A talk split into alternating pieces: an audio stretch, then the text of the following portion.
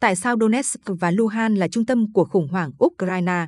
Nguồn The Economist, ngày 15 tháng 2 năm 2022. Biên dịch Phan Nguyên. Bản quyền thuộc về dự án nghiên cứu quốc tế. Vào ngày 15 tháng 2, trong khi khoảng 130.000 quân Nga dường như đã sẵn sàng xâm lược Ukraine, Hạ viện Nga đã bỏ phiếu yêu cầu Tổng thống Vladimir Putin công nhận hai nước Cộng hòa ly khai ở vùng đông nam Ukraine là các quốc gia độc lập.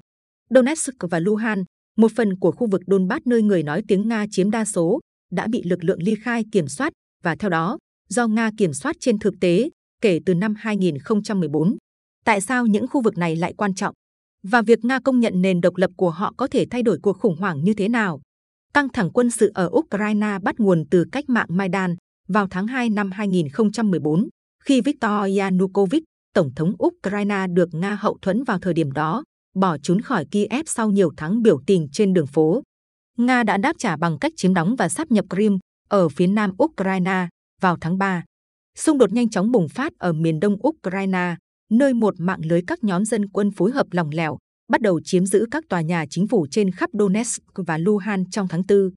Những nhóm này hầu như chỉ bao gồm những người dân địa phương bất mãn và những người ủng hộ họ từ những nơi khác ở Ukraine đã tuyên bố độc lập vào tháng 5 năm 2014 với tên gọi Cộng hòa Nhân dân Donetsk và Cộng hòa Nhân dân Luhansk.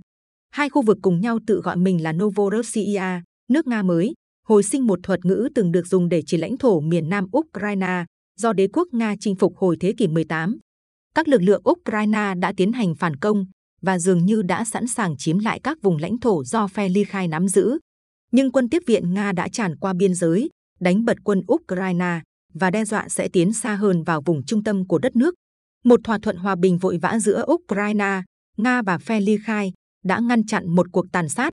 Nhưng thỏa thuận này, được gọi là Minsk 1, đã sớm đổ vỡ. Đến tháng 1 năm 2015, giao tranh toàn diện lại nổ ra. Thủ tướng Đức Angela Merkel và Tổng thống Pháp François Hollande đã can thiệp để khôi phục lệnh ngừng bắn, làm môi giới cho gói các biện pháp nhằm thực hiện các thỏa thuận Minsk, được gọi là Minsk II. Điều đó khiến những khu vực rộng lớn của Donbass vẫn nằm dưới quyền kiểm soát của quân ly khai. Một con đường liên lạc dài 500 km, dọc theo các chiến hào và trải đầy mìn, cắt xuyên qua khu vực này.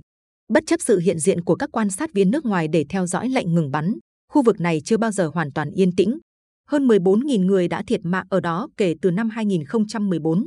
Các thỏa thuận Minsk dự kiến Ukraine sẽ tái tiếp quản Donetsk và Luhansk và trao cho hai khu vực này tình trạng đặc biệt. Địa vị này đặc biệt như thế nào vẫn chưa được xác định, tương tự là trình tự các bước cũng như câu hỏi liệu những người dân Donbass đã di tản vì xung đột có được phép có tiếng nói về tương lai của vùng này hay không.